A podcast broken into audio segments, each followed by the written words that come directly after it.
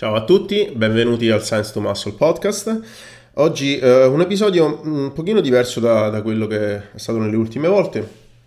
Eh, ho preso semplicemente degli argomenti eh, tramite un sondaggio Instagram, come sapete eh, generalmente questo è il modo in cui prendo spunti per, per gli episodi, eh, però questa volta ho chiesto semplicemente di, eh, di fornirmi magari qualche idea per argomenti generali di cui eh, volevate che vi parlassi, piuttosto che delle domande specifiche uh, su approcci, metodi o altre cose. E, um, ne ho scelte alcune che uh, mi sono sembrate le più interessanti, ovviamente nella, con l'idea di non rendere l'episodio troppo lungo e noioso per voi.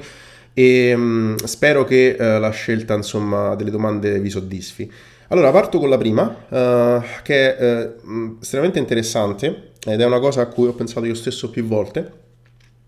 Me la fa Elia Oliviero Barbon, che è un ragazzo che ho appena, um, tra virgolette, scoperto su Instagram e tramite una storia di Jordan Pierce che ha ripostato un suo post e sono andato sul suo profilo e mi sono subito piaciuti i contenuti che forniva, insomma abbiamo anche parlato qualche volta e felice, fe, felice di trovare nel panorama italiano persone che, che, si allenano con intensità e con criterio. Credo se, spero di, di non commettere un errore dicendo che eh, studia um,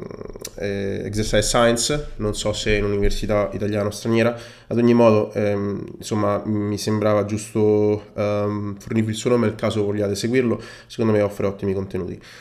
E detto questo, la sua domanda è uh, fare contenuti in italiano o inglese a tema fitness? Ho questo problema da un po'. Eh, bel problema, ti capisco perfettamente. E um, allora, uh, ci ho pensato anch'io, infatti se scorrete magari negli episodi passati ce n'è uno in cui uh, avevo deciso di, di passare ehm, all'inglese per il podcast, poi in realtà mh, ho continuato a, fa- fornire qualche episodio in italiano, un po' perché eh, ho in mente di, ho intervistato degli amici, ho in mente di intervistarne altri che ovviamente ehm, sono italiani come me e, e, e è più semplice esprimerci, esprimersi per tutti. Um, però non, non, non, ho mai nascosto, chi mi conosce lo sa, che um, mi, te, penso di esprimermi meglio um, in inglese un po' perché uh, è una lingua che mi ha sempre affascinato da quando, uh, da quando ho iniziato l'università, mm, ovviamente venendo dal campo della computer science, uh, l'inglese e in generale la terminologia inglese è qualcosa che è un must, tra virgolette, da noi. E, e, quindi già dal secondo anno ricordo, ricordo che il primo, il primo, libro in inglese che ho avuto nel corso di laurea è stato quello di sistemi operativi. Um, e, insomma era, era, era, un mattone che ho, che, ho, che ho, letto in inglese per l'esame. E da lì ho sempre preferito scegliere um, testi uh, in inglese. Quando c'era, anche quando c'era l'alternativa tra l'italiano e l'inglese ho sempre preferito uh, leggermelo in inglese. Eh, mi è sempre ritornato un po' uh, più naturale. A volte mi sono anche chiesto il motivo eh, un'idea che mi era venuta, non so quanto possa aver senso, ma magari per alcuni di voi è la stessa cosa, è che nel, per esempio nel leggere ad alta voce in inglese uh, mi distraggo meno. Uh, nel sentire la mia voce in italiano mi distraevo di più e riuscivo a concentrarmi meglio uh, con l'inglese. Um, ora, tornando in topic alla domanda, alla domanda di Elia, allora mi- il mio consiglio è um, cerca di capire a chi sono diretti i tuoi contenuti perché a volte dobbiamo trovare un compromesso tra quello che piacerebbe a noi e il contenuto che piacerebbe leggere a noi o ascoltare a noi o vedere a noi rispetto a quello che è il contenuto che vorrebbero invece eh, le persone a cui ci stiamo rivolgendo. Eh, in inglese eh, si chiama niche, no? Quindi devi individuare quello che è il tuo niche, quindi le persone che sono interessate ai tuoi contenuti e uh, capire qual è il format, uh, quindi non solo la lingua, ma anche il format che preferiscono e, e che può coinvolgerli di più um, nel, nel, consumare i tuoi contenuti. Uh, quindi uh, è capitato qualche volta che ho chiesto, uh, ho fatto dei sondaggi per sapere se per esempio i miei di, di followers, se così posso dire, um, preferiscono magari video, preferiscono degli audio, preferiscono che scrivo in inglese, preferiscono che uh, scrivo e mi esprimo in, itali- in, in italiano um, o preferiscono che magari do un'accezione un pochino più scientifica alle argomentazioni o più pratica. Eh, è bene secondo me sempre tenere, um, eh, bene, essere ben consapevoli di quella che è il, la tipologia di contenuto che uh, il nostro niche preferisce consumare perché ovviamente nel fornire, nel cercare di, eh, di, di, di far accettare a, a, chi ci segue contenuti che sono presentati in un formato che non li soddisfa, ovviamente alla lunga non credo che paghi. Quindi questo è uno dei casi in cui secondo me bisogna scendere un pochino a compromessi con, ehm, con, chi, con le persone a cui ci rivolgiamo più, e, e, mettere da parte quello che piacerebbe fare a noi. Se fosse per me farei tutti quanti gli episodi in inglese, uh, farei tutte le storie in inglese su Instagram e quant'altro, uh, so però che poi calerebbe drasticamente la quantità di persone che uh, continuerebbero a seguire i miei contenuti ed è, eh, ed è naturale che ovviamente nel momento in cui uno si costruisce in un certo senso eh, un piccolo eh, una piccola cerchia di persone che, che, ci ascoltano, che ci seguono, eh, è bene ovviamente continuare a dargli modo di consumare i nostri contenuti e non metterli in un certo senso in difficoltà o non eh, fornirgli delle cose che poi in realtà ehm, non piacciono. Mm, allo stesso tempo, credo che comunque uno possa trovare in un certo senso un, un compromesso, no? Perché ad esempio eh, i post, le didascalie di Instagram c'è la funzionalità di traduzione automatica, che non è, non è malissimo, eh, ovviamente i, i, passi avanti che sono stati fatti nel campo dell'NLP, che per chi non lo sapesse è una branca dell'intelligenza artificiale, um, sta per Natural Language Processing. Um,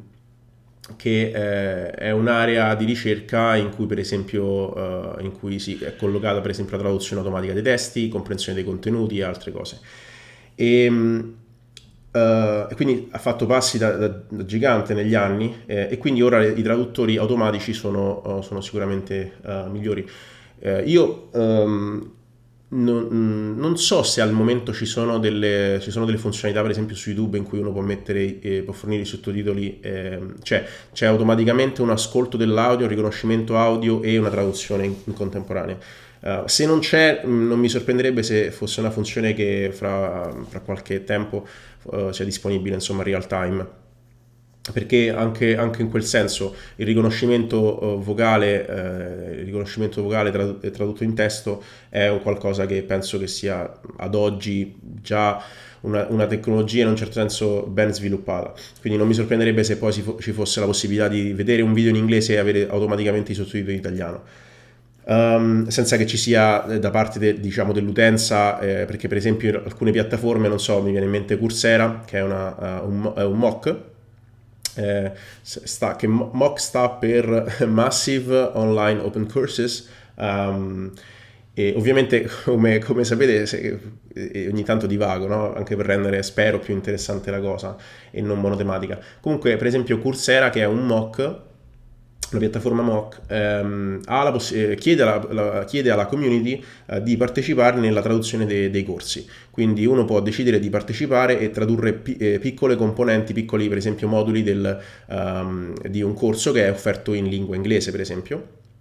E questo nel tempo ovviamente allarga il bacino di utenza di persone che possono consumare quei contenuti e fare quei corsi, partecipare a quei corsi uh, che magari non hanno la possibilità uh, di comprendere la lingua originale in cui è stato uh, registrato il corso. Um, quindi per, per, dire che una funzionalità potrebbe essere sicuramente questa, credo che, che YouTube offra qualcosa del genere, mm, magari mi sbaglio. Um, però non mi sorprenderebbe se in futuro poi diventasse un qualcosa che, di, di, di automatizzato. E comunque dicevo, eh, si, può, si, può, trovare un, un, compromesso nel fornire magari qualche contenuto in inglese. Io, per esempio, ogni tanto qualche storia in inglese la scrivo. E mh, poi, magari, se uno deve esprimersi scrivendo, eh, scrivendo molto o um, facendo un intero episodio di un podcast in inglese, um, diventa per alcuni pesante e difficile da seguire. Uh, ci sono poi persone che, per esempio, mi hanno chiesto espressamente di, di farli ogni tanto in, di fornire ogni tanto contenuti in inglese eh, perché vorrebbero ad esempio migliorare la comprensione listening o uh, la comprensione di, del testo.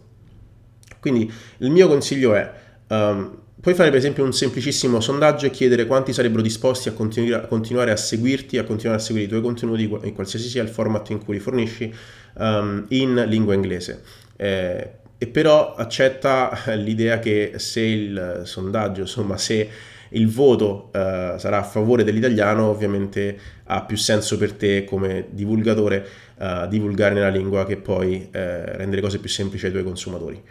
Eh, quindi questo è il mio pensiero eh, sul, sul, discorso italiano-inglese nel, nel, fornire contenuti in tema fitness. E, ehm, ok, questo forse mi segno il timestamp come al solito che vi rendo poi le cose più semplici se volete skippare. Um, la seconda domanda è, uh, me la fa uh, il Tanche 1991 e che mi domanda cosa conta veramente nel progredire. Siamo, ok. E, allora, um, ovviamente la, la, la, domanda è, è, è, molto generica, nel senso che uno potrebbe progredire nella forza o progredire uh, nelle esecuzioni o altre cose. Eh, quindi la affronterò dal, dal, dal punto di vista più generale possibile. In generale eh, le, le, cose che ritengo fondamentali per progredire uh, sono costanza e impegno. Um, poi possiamo dare una definizione differente a queste, a queste, due parole, ma in sostanza credo che queste siano delle caratteristiche da cui non si può prescindere per progredire, per migliorare. E, e, e, e non, non, solamente nel, nel, mondo palestra, ma in generale nella vita, credo. Eh, quindi qualsiasi sia eh, il task che state approcciando, eh, che sia migliorare, eh, migliorare, muscolarmente, che sia migliorare la forza, che sia ehm, imparare una materia o altre cose, eh, non si può prescindere da uh, costanza e impegno. Costanza perché ovviamente uh, la maggior parte delle cose richiedono una ripetizione, uh, può essere la ripetizione di un gesto, può essere la ripetizione di un singolo esercizio in cui si cerca sempre di aggiungere una ripetizione o un chilo in più e, ehm, e quindi eh, è, è, richiesta ovviamente una, una, una partecipazione costante al task. E dall'altra parte non si può prescindere dall'impegno, Uh, perché ovviamente non è sufficiente, come dico ogni tanto, andare in palestra e timbrare il cartellino, e non è sufficiente, tranne che nei primi mesi di palestra, andare in palestra con l'idea di ok, spostiamo qualche peso, eh, muoviamoci un po' e speriamo che qualcosa succeda. Dopo i primi mesi di palestra, ovviamente questo approccio non paga più ed è uh, necessario, penso di poter dire,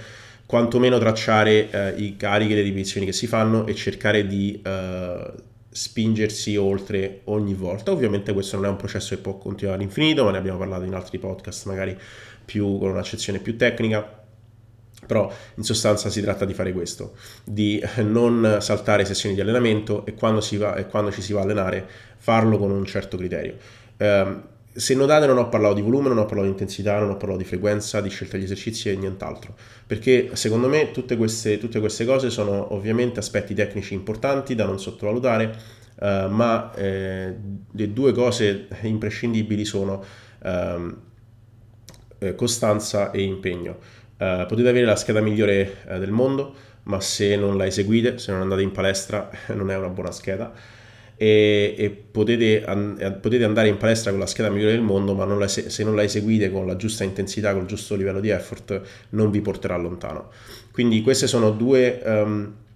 diciamo, sono due condizioni necessarie, ma non sufficienti, se vogliamo uh, dirla da un punto di vista matematico, um, per progredire. Quindi questo è quello che, è quello che um, ritengo necessario. Poi... Uh, L'altra, e forse ci ricolleghiamo anche a questo discorso, è una domanda che mi fa Fabri88, volume versus intensità. Uh, il motivo per cui l'ho scelta è uh, dovuto al fatto che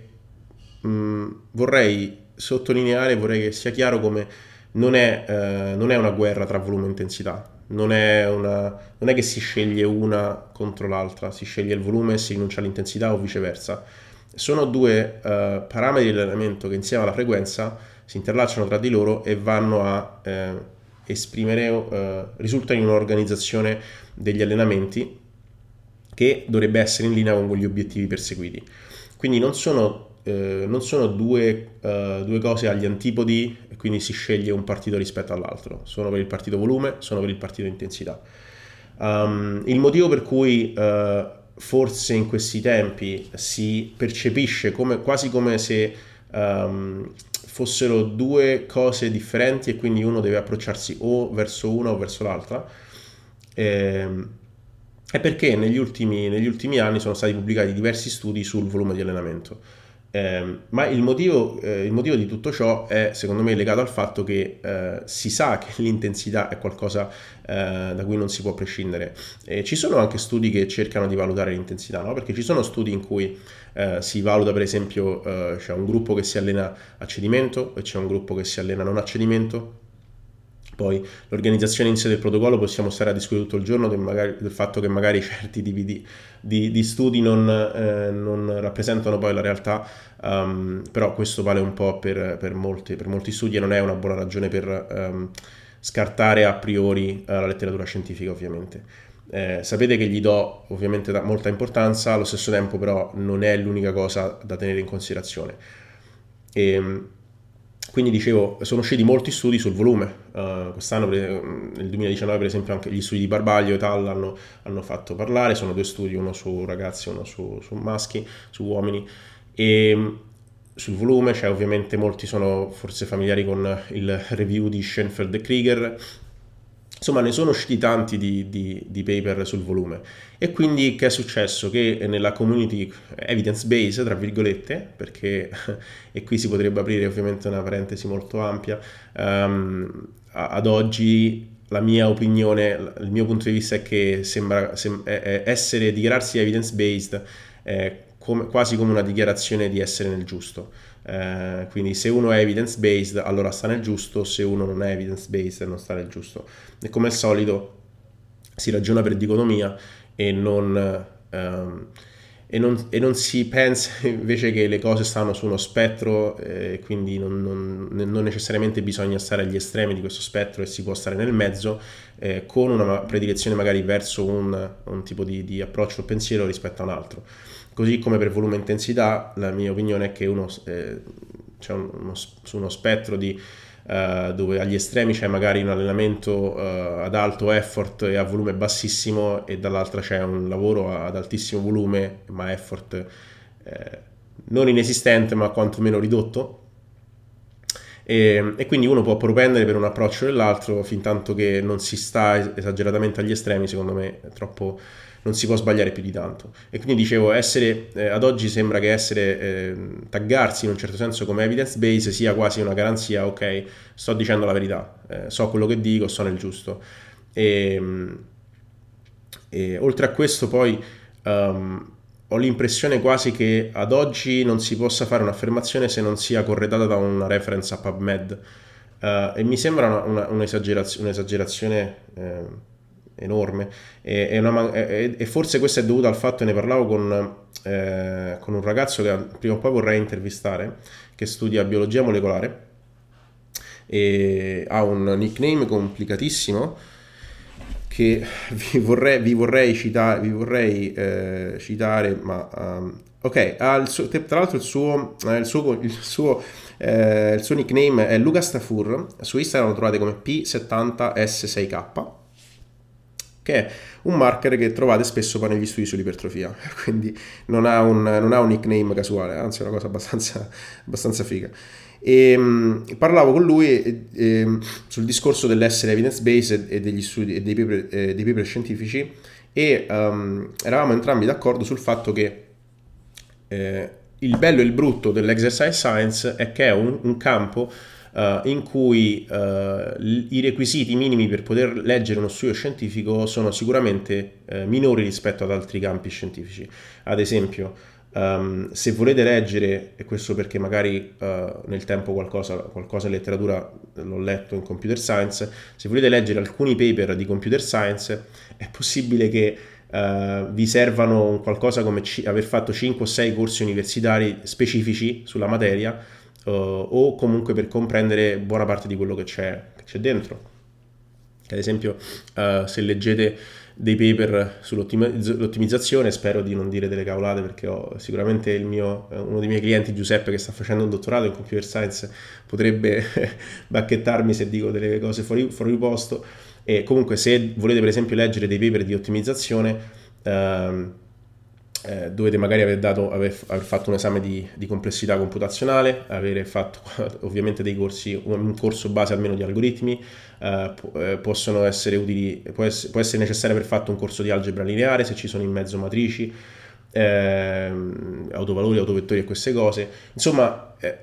eh, necess- nel momento in cui per leggere un paper è necessario aver dato dei corsi universitari di un certo livello, eh, capite bene che non, quei paper sono ovviamente non accessibili alla, uh, alle persone, tra virgolette, comuni o che vengono da altri, da altri, campi. Ad esempio, nel mio caso, um, a me piace leggere i paper, uh, forse lo sapete se mi seguite, uh, allo stesso tempo però sono consapevole di non poterli leggere tutti o quantomeno non poterli comprendere al 100%, perché ci sono delle, delle parti eh, dove ovviamente mi servirebbe aver dato magari un corso di biologia o un corso di biochimica o un corso uh, di, di, di, fisiologia uh, cose di questo genere. Ovviamente ho delle conoscenze, uh, per esempio sulla fisiologia e sulla biomeccanica, prese quella nel tempo, eh, leggendo testi o leggendo siti o seguendo, seguendo persone, ehm, insomma divulgatori, ricercatori e altre, altre, altre cose. Uh, allo stesso tempo però è diverso da aver dato un esame, da aver studiato per un semestre per dare un esame aver passato un esame eh, su quella materia. Um, e quindi è, uh, è, ovvio che ci sono delle parti di un paper che um, ci sono delle piccole sottigliezze su un paper che, che magari mi sfuggono. Um, oppure aver dato, per esempio, nei paper di exercise science, quando, quando si parla di, di, ultrasound o si parla di misurazioni ehm, e per, per, misurare magari la muscle thickness o altre cose, è ovvio che aver lavorato in un laboratorio, aver fatto della ricerca reale, vi mette in condizioni di capire come queste cose vengono misurate e magari il margine di errore che ci può essere, quanto preciso e accurato è lo strumento utilizzato e quant'altro. Uh, quando andate a leggere la sezione statistica, ovviamente ci sono dei valori come il p-value, a volte vengono forniti dei, degli intervalli di confidenza, eh, si parla di effect size, si parla di metodi per esempio come può essere l'ANCOVA o altre cose, statistici, a volte ci sono paper che hanno tirato fuori delle, delle statistiche eh, utilizzando dei metodi bayesiani. Um, allora, se uno legge un paper consapevole che alcune di, queste, di alcune di queste cose non è in grado di uh, cogliere e apprezzare tutte le sfaccettature, allora uh, in un certo senso si approccia a quel paper con una certa umiltà eh, ad oggi, eh, a mio modo di vedere, eh, se, cioè, nel, nel, fare un'affermazione uno va su PubMed, legge l'abstract legge il titolo di un, di un paper, legge le, legge le, conclusioni su, su PubMed e dice ok, questo paper conferma il mio pensiero, perché è un paper che dice che uh, un volume settimanale di 20-30 serie a settimana per il gruppo muscolare è ottimale per l'ipertrofia. Quando poi non, non, non, si, non si è letto nemmeno il paper, quindi non si è, letta magari, è letto magari che quel... cioè perché ovviamente nelle conclusioni viene, viene eh, riassunto il, il, risultato dell'esperimento, no? Si testa un'ipotesi, si osserva e si vede se, se si refuta l'ipotesi oppure no. Quindi per esempio se, se, se si, l'ipotesi se, eh, del se esiste una relazione dose-risposta uh, sul volume, eh, si può accettare l'ipotesi che esista questa relazione, ma la domanda è, è questa relazione lineare? Eh, esponenziale, quadratica, eh, che differenza c'è nel passare tra 15 a 20 serie settimanali, eh, che misurazioni si sono osservate sulla muscle thickness, su quali muscoli, quali muscoli non hanno, non hanno magari presentato questo incremento, eh, in, in, che, percentuale è stato l'incremento, può essere soggetto per esempio a misurazioni eh, fatte, ad esempio ehm, c'è un aspetto che è quello del cell swelling in cui se uno va a misurare ehm, la CSA Uh, nel giorno successivo o entro un certo numero di ore ci può essere ancora un effetto di cell swelling che va a falsare i dati. Ci sono una miriade, una miriade di, di, di, piccoli dettagli che si apprezzano solo e soltanto se uno veramente legge il paper. Quindi um, il mio consiglio è sempre quello di um, leggere, cioè se uno può e gli piace, leggere eh, un po' di paper scientifici, magari partendo dai review o partendo dai position stand, tipo quelli della SSN, che sono dei uh, paper sicuramente più comprensibili eh, e ovviamente sono un riassunto dello, della letteratura scientifica fino al momento della pubblicazione. E, però è fondamentale aver eh, chiaro in mente che ci sono tanti piccoli aspetti che possono sfuggire anche a una persona che ha una laurea specifica in quel campo. E quindi Uh, tornando alla domanda volume contro intensità, il discorso è che uh, secondo me troppo spesso ci si, uh, si pende dalle labbra delle, delle, persone evidence based che ci sono nella community e che non danno delle raccomandazioni sbagliate, sia chiaro, ma le raccomandazioni che danno sono generalizzate, eh, sono un riassunto della letteratura scientifica e, ehm, e sono soggette a interpretazione. Quindi eh, il, fa- il, fatto che non ci sia una risposta definitiva su quante serie è ottimale per, per, a settimana per un gruppo muscolare o se sia meglio lavorare a cedimento a RIR 2, eh, perché la, mh, la, letteratura scientifica, in particolare nel campo dell'exercise science, eh, non, eh, non, fu- non, non, il modo in cui funzionano gli studi non sono per dare delle raccomandazioni pratiche specifiche. Eh, si cerca di comprendere sempre più, aggiungere dei piccoli tasselli a quella che è la nostra comprensione di quelli che sono, per esempio, eh, processi fisiologici. E quindi um, se, se, poi uno va a leggere gli studi, effettivamente sono soggetti a interpretazione, nel senso che due ricercatori eh, bravi entrambi possono darvi delle raccomandazioni pratiche differenti anche se esposti alla stessa letteratura scientifica. Quindi fate attenzione nel, uh, quando, cioè, nel, nel, seguire magari personalità evidence-based il mio consiglio è di seguire persone anche che hanno visioni differenti della letteratura. Okay? Um, ad esempio, uh, non so, uh, Scott Stevenson e Paul Carter hanno sicuramente una visione, um, Luca Stafur è un altro ragazzo che nominavo prima, sono persone che hanno magari um, propendono eh, per la, uh, l'intensità, l'effort e uh, progressioni sulla tensione meccanica e altri magari come uh, Israel in particolare uh, magari anche Schoenfeld e Krieger anche se ultimamente hanno rivisto un pochino la loro opinione il loro punto di vista propendono per un lavoro più voluminoso e con un, un, margine di accedimento più ampio. Um, quindi tenete sempre presente che non ci sono risposte definitive in letteratura e non sappiamo esattamente come uh, avvengono certe cose e i paper scientifici non devono essere utilizzati come un'indicazione di come ci si deve allenare. Perché se poi andate a vedere, per esempio, le routine di allenamento di questi studi, capite bene che sono spesso lontani anni luce dalla realtà. Ad esempio, ne leggevo uno l'altro giorno,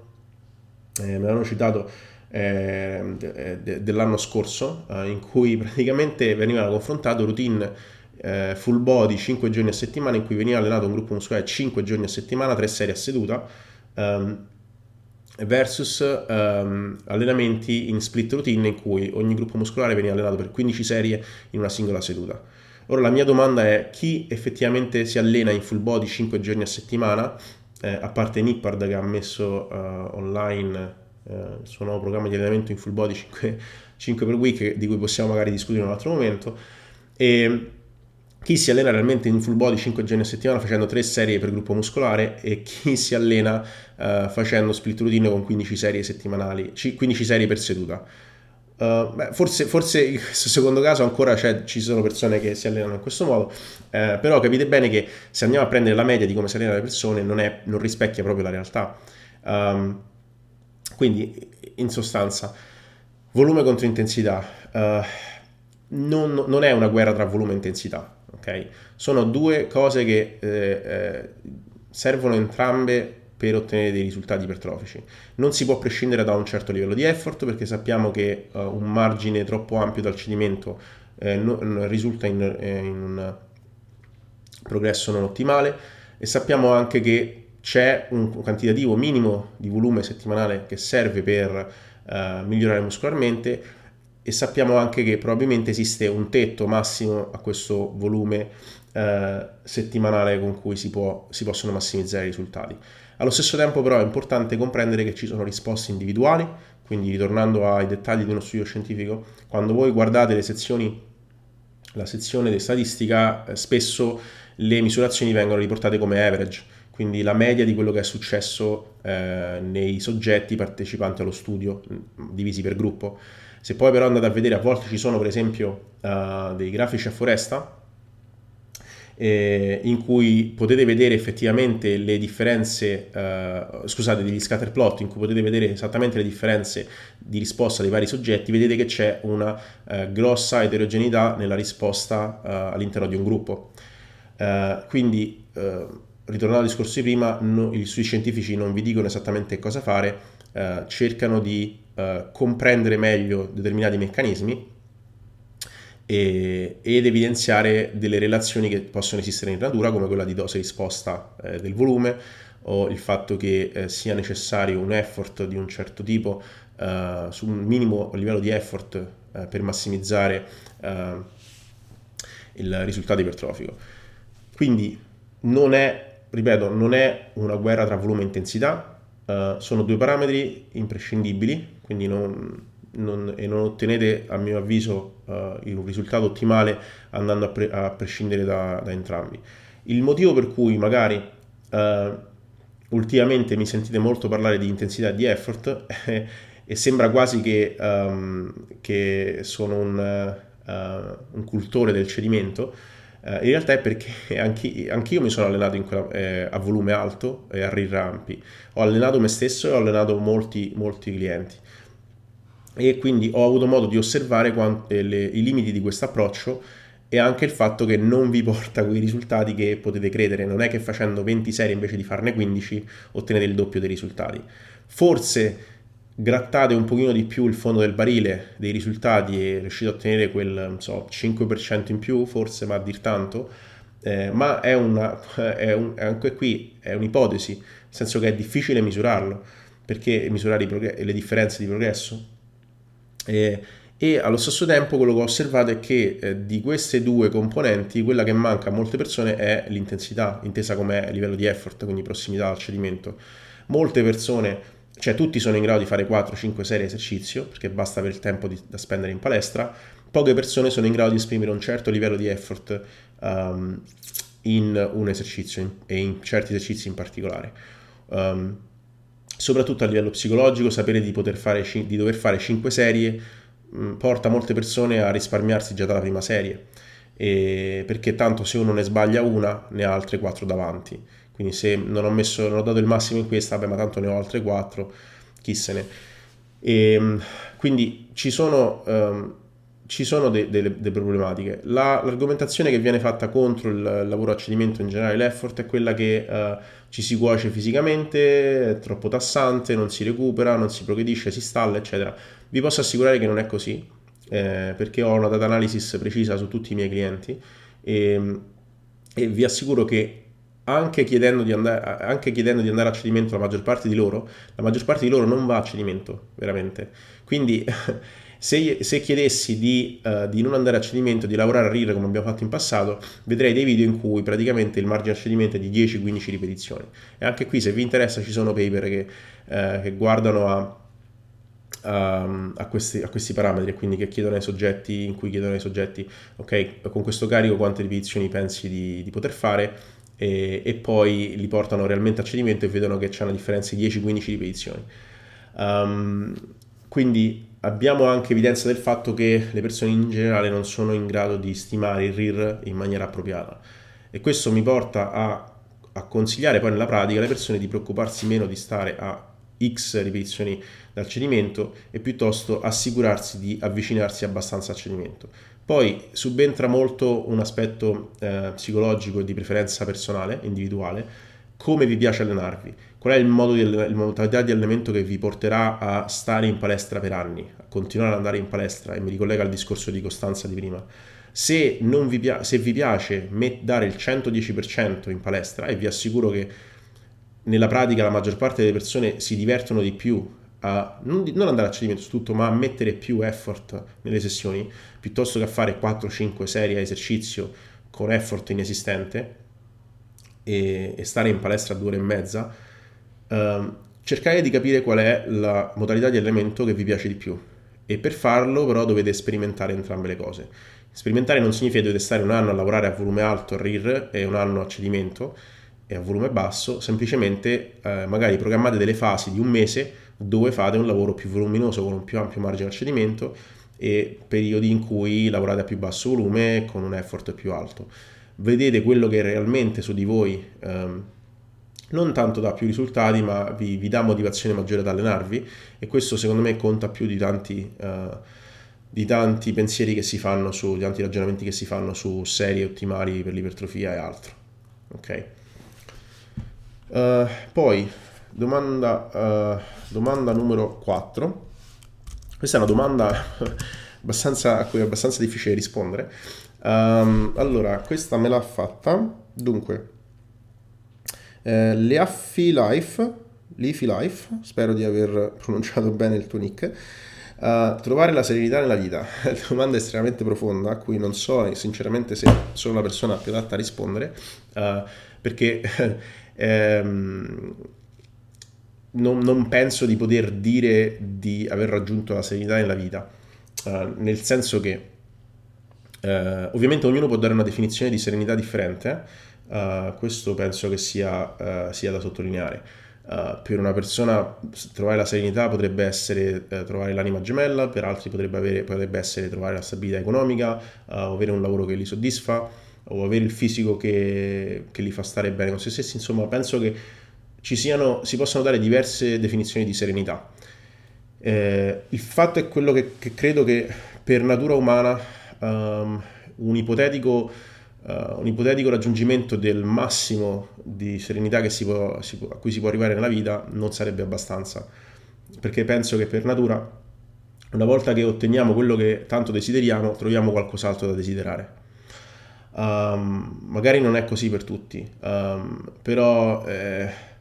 penso che nel momento in cui, ad esempio, uno dice, eh, desidera un lavoro stabile e ben pagato e ha quel lavoro, poi inizia a desiderare magari una bella auto, poi una bella casa, poi potersi concedere una vacanza l'anno o due vacanze l'anno o avere una bella ragazza a fianco, insomma,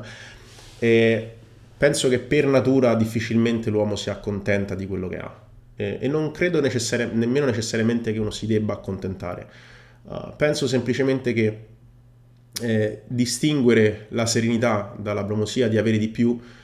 è difficile. Uh, e quindi magari ci sono persone che hanno già raggiunto la serenità, ma semplicemente continuano a volere altro nella loro vita, altre cose che non necessariamente andrebbero ad aggiungere serenità alla loro vita, semplicemente la renderebbero um, più uh, variegata o più ricca sotto certi aspetti, ma non necessariamente più serena. Um, il, se dovessi dare un consiglio a a chiunque uh, nel mio piccolo, almeno quello che cerco di, di, di, eh, di fare su di me quando, quando, penso a una domanda del genere, dove vi vorreste vedere fra 5, 10, 20 anni? Uh, in, quale, in, quale, situazione? In quale situazione familiare, in quale situazione economica, in quale situazione lavorativa? Eh, cosa, che genere di vita vi piacerebbe poter avere, poter vivere fra 5-10 anni? Perché probabilmente se quel, eh, quel, l'idea che avete in mente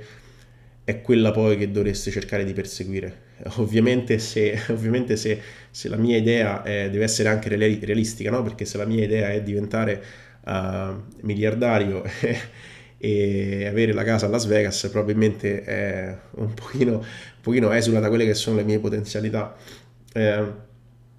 quindi ovviamente deve essere un'idea realistica, no? Uh, però se uno inizia a scartare il, quello che non è essenziale nella vita,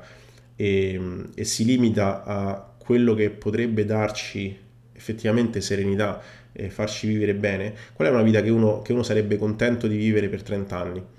Uh, potrebbe, quella potrebbe essere una domanda a cui rispondere che è più semplice di chiedersi come trovare la serenità nella vita. Eh, allo stesso tempo, un'altra cosa da considerare secondo me è che um, il concetto di serenità è diverso per ognuno di noi ed è influenzato dal nostro passato. Uh, quindi ci sono persone che sono più sensibili a, um, eh, a, certe situazioni e che magari hanno vissuto male in passato o, o, hanno portato negatività nel loro passato e quindi magari per, per, per una persona eh, trovare la serenità significa uh, non rivivere quelle situazioni o mettersi eh, o, o, vivere una, in una condizione completamente opposta. Okay? Um, e quindi magari una persona che ha avuto un lavoro che non, lo, non era soddisfacente, che era stressante, che, era, eh, che, non era ben pagato e quant'altro, eh, magari per quella persona trovare la serenità significa trovare un lavoro che lo soddisfi, che, che, faccia con piacere e che sia ben pagato. O per una persona che ha avuto um, una vita sentimentale eh, piena di, di, eh, di insoddisfazione e di delusioni potrebbe eh, serenità potrebbe significare trovare la persona giusta. Insomma, penso che sia difficile poter definire eh, la serenità, non è una cosa che è uguale per tutti, eh, probabilmente è funzione del nostro passato e dipende da quelle che sono le nostre aspettative future. Eh, questo è il mio... quanto di più profondo riesco a dirvi su questa domanda. Um, poi la prossima, eh, che forse vediamo quanto, vediamo quanto, vorrei fare un, un, 45 minuti massimo, quindi forse questa è l'ultima. Um, quando inserire e quali tecniche di intensità? Allora, eh, questa è una domanda che ho scelto perché uh, ho l'impressione um, che molti pensino che le tecniche di intensità sono qualcosa di avanzato, qualcosa che ha senso inserire solamente dopo 5 anni di allenamento, dopo 10 anni di allenamento, solo se uno fa bodybuilding o quant'altro. Ehm, perché alcuni ragazzi mi hanno scritto a volte in chat chiedendomi quando è che posso iniziare ad utilizzare il dropset o quando è che posso iniziare ad utilizzare i respose e altre cose. Non c'è esattamente un momento in cui potete iniziare. Potete iniziare sempre. E la domanda è eh, perché ci deve essere un motivo valido per utilizzare queste cose, ok? Così come è come chiedermi quando è che posso iniziare a fare la panca piana quando ritieni utile la panca piana ed è l'utilizzo, l'utilizzo della panca piana in linea con i tuoi obiettivi. Uh, quando è che posso fare una serie in più di alzate laterali? Quando lo ritieni opportuno, quando è in linea con i tuoi obiettivi. Quindi stessa cosa per le tecniche di intensità. E nel rispondersi a questa domanda, quando è che sono necessarie, ovviamente è importante comprendere perché sono utili. Perché, perché altrimenti uno le utilizza a caso. Che è il modo, secondo me, per cui hanno questa uh, questa nomea di essere cose da avanzati o cose da cui non si recupera o cose troppo esagerate è che probabilmente nel tempo sono state utilizzate uh, più per rendere colorita un, programma di allenamento che per renderlo efficace. Ad esempio ricordo quando andavo in palestra da piccolo a 20 anni uh, prima di pensare che non fosse per me di darmi al calcio, per poi capire che anche il calcio non era per me di tornare a darmi alla palestra. e, mi davano delle schede in cui praticamente c'erano, non so, quattro serie di, di, di spinte, drop set in ogni serie, oppure uh, c'erano dei resposi in ogni serie. Um, cioè è ovvio che fare delle, dei lavori del genere eh, mo- dimostra una mancata comprensione di, di, quella che è l'utilità nel, delle tecniche di intensità. Eh, una tecnica di intensità serve per la, potete chiamare tecniche metaboliche, mi sa che in un post di qualche tempo fa che feci su Instagram un'infografica che ora non faccio più perché le trovo estremamente noiose. E, ehm, eh, scri- le chiamavo tecniche metaboliche, in realtà mh, mm, il senso dipende da come vengono utilizzate ovviamente uh, e dalla densità con cui vengono inserite, uh, se, per renderle metaboliche o meno. Comunque il senso è che uh, si, mantiene alta, si, mantiene alto l'effort, quindi la prossimità al cedimento, e allo stesso tempo si fa volume. Quindi il motivo per cui si utilizzano queste tecniche è per fare volume uh, vicino a volume ad alto effort eh, e farlo in modo efficiente. Ok? Questo può essere un motivo per utilizzare alcune tecniche di intensità, come possono essere il responso. Quindi fare un response, per chi non lo sapesse, corrisponde a fare una serie da x ripetizioni, poi aspettare, non so, 10, 20 o 30 secondi, dipende dall'esercizio e da come lo programmate, e poi fare quante ripetizioni escono a cedimento. Uno può fare uno o più response e il senso qual è? È uh, tenersi in prossimità dal cedimento perché lo stato di fatica non completamente smaltito uh, ci porterà a raggiungere il cedimento prima quindi invece di farne magari se era una serie da 15 non riusciremo a farne 15, altre 15 dopo 20 secondi, no? magari ne faremo 3 e quindi significa che sta, abbiamo, siamo ripartiti a 3 ripetizioni di accedimento eh, con lo stesso carico e l'abbiamo fatto in breve tempo. Quindi se poi si rivelerà veritiero eh, il, un, un, modello eh, di hypertrophic reps come quello che può essere di Beasley o, pro, o proposto da Krieger eh, in cui le ultime ripetizioni sono quelle più ipertrofiche e parentesi si sa che c'è questo esiste questa relazione, semplicemente non siamo in grado di, defi- di definirla con la giusta granularità, come dice Greg Knuckles. Eh, cioè sappiamo che servono delle, delle serie che siano abbastanza... Greg Knuckles si chiama hard sets, cioè le serie devono essere abbastanza vicine al cedimento, cioè abbastanza faticose per essere efficaci da un punto di vista ipertrofico. Non sappiamo poi se devono essere al cedimento a 1, al cedimento a 2, al cedimento. Quindi tornando ai respose. Il senso è quindi tenersi in prossimità al cedimento e, farlo, e quindi fare volume, aggiungere ripetizioni efficaci, tra virgolette, uh, senza aspettare altri 2-3 minuti. Uh, ad esempio nei drop set il senso è che um, parte delle fibre muscolari non sono più in grado di muovere quel carico che stiamo utilizzando, ma uh, alcune, di, alcune, delle fibre muscolari reclutate sarebbero in grado di muovere mh, meno carico. E quindi uno che quello che fa è che scala il peso e continua eh, in modo da esaurire anche quelle fibre che sono eh, più deboli ma potrebbero ancora muovere carichi leggermente più eh, meno pesanti. Ehm, e poi quale altro? Per esempio le parziali. Le parziali sono un esempio di tecnica intensità che si presta bene in esercizi che hanno una curva di resistenza altro concetto che vedo molto di moda, nel senso che ogni, ogni volta che esce fuori una terminologia nuova la gente impazzisce e, e tutti parlano di curve di resistenza e vogliono comprendere il concetto. Salvo poi eh, l'hype va a diminuire nelle, nei mesi e si torna a fare le cose normali, tra virgolette. Comunque, eh, ad esempio, esempio classico, il leccarla sdraiato, il leccarla in piedi, singolo, eh, hanno una curva di resistenza che, ehm, anzi un esempio ancora più semplice, le alzate laterali manubri. Le alzate laterali manubri, quando state in massima contrazione, il manubrio sta alla massima distanza dal, dal corpo, a meno che non fate delle alzate laterali che sembrino delle tirate al mento, e, ehm, piegando il braccio per usare più peso. Però se fate delle laterali pulite, tra virgolette pulite, il, il, il carico sta lontano dal corpo nel punto più alto. Quindi nel punto di quasi massima contrazione del deltoide laterale, quando è più debole, questo per una legge fisiologica, eh, relazione forza-lunghezza del muscolo, le fibre muscolari, eh, avete la, la, il massimo momento esterno, perché è vero che il carico è lo stesso, ma sta alla distanza massima. Quindi avete il, il massimo momento esterno e quindi, in, tra virgolette, il carico è più pesante in alto. Okay? Tra virgolette, perché altrimenti i miei amici matematici e fisici mi cazzano. e ehm, quindi avete il carico più lontano dal corpo, che significa che nel momento in cui arrivate a cedimento, arrivate a cedimento in quale porzione del movimento? In quella più alta perché ovviamente è lì che il momento esterno è maggiore. Però potreste essere in grado di ancora di muovere quel carico nella parte più bassa del movimento e quindi uno può inserire delle parziali e andare a esaurire la vostra capacità di, di esprimere la contrazione su, tut, eh, su, tutto il range eh, attivo di quel movimento. Questo può essere un motivo per utilizzare le parziali, quindi i movimenti che, present- che hanno queste caratteristiche. Quindi in, cer- in, in generale, in sintesi e chiudo, eh, le tecniche di intensità hanno una logica, potete usarle quando volete, l'importante è che le utilizzate con logica. Non iniziate a fare drop set dalla prima serie se ne avete tre, perché la seconda e la terza diventeranno delle, delle serie con i pesi della chicco. Eh, non aggiungete le spose a caso, aggiungete le spose quando magari avete poco tempo per allenarvi, vorreste aggiungere una serie ma diventerebbe troppo, troppo lungo l'allenamento, potete aggiungere uno o due respose nell'ultima serie dell'esercizio. Parziali, aggiungetele nell'ultima serie di un esercizio che, si, che presenta queste caratteristiche che vi ho appena detto. Questo in generale, poi ce ne sono tante altre, ovviamente Maio Reps e quant'altro, le, eh, centriche, quello che volete. Però ognuna di queste ha una logica che ehm, va a sfruttare a volte principi fisiologici, a volte biomeccanici. Quindi cercate di comprendere perché utilizzarle e poi siete liberi di decidere se utilizzarle oppure no. Io per esempio ho dei clienti a cui non piacciono e altri che le vogliono dalla prima settimana di programma. Mm, io la mia, la mia, quello che dico è che non sono indispensabili, si può crescere tranquillamente al massimo senza utilizzarle. Allo stesso tempo però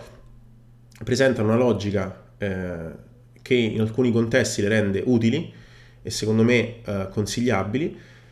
e, e, quindi si possono utilizzare, ma non si devono utilizzare e soprattutto non c'è un livello di esperienza minimo per utilizzarle. Ok? Uh, direi che possiamo fermarci qua per oggi,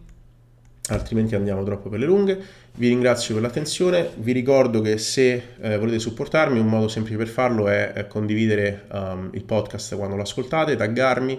e mm, se volete seguirmi su Instagram mi trovate a, a chiocciolamarco.sterpa, S-T-R-P-A e il sito è www.sciencetomuscle.it uh, tu scritto come due. E ovviamente tutte queste cose le metto in didascalia vi ringrazio per eh, aver avuto la pazienza di arrivare fino a qui e ci sentiamo al prossimo episodio. Ciao a tutti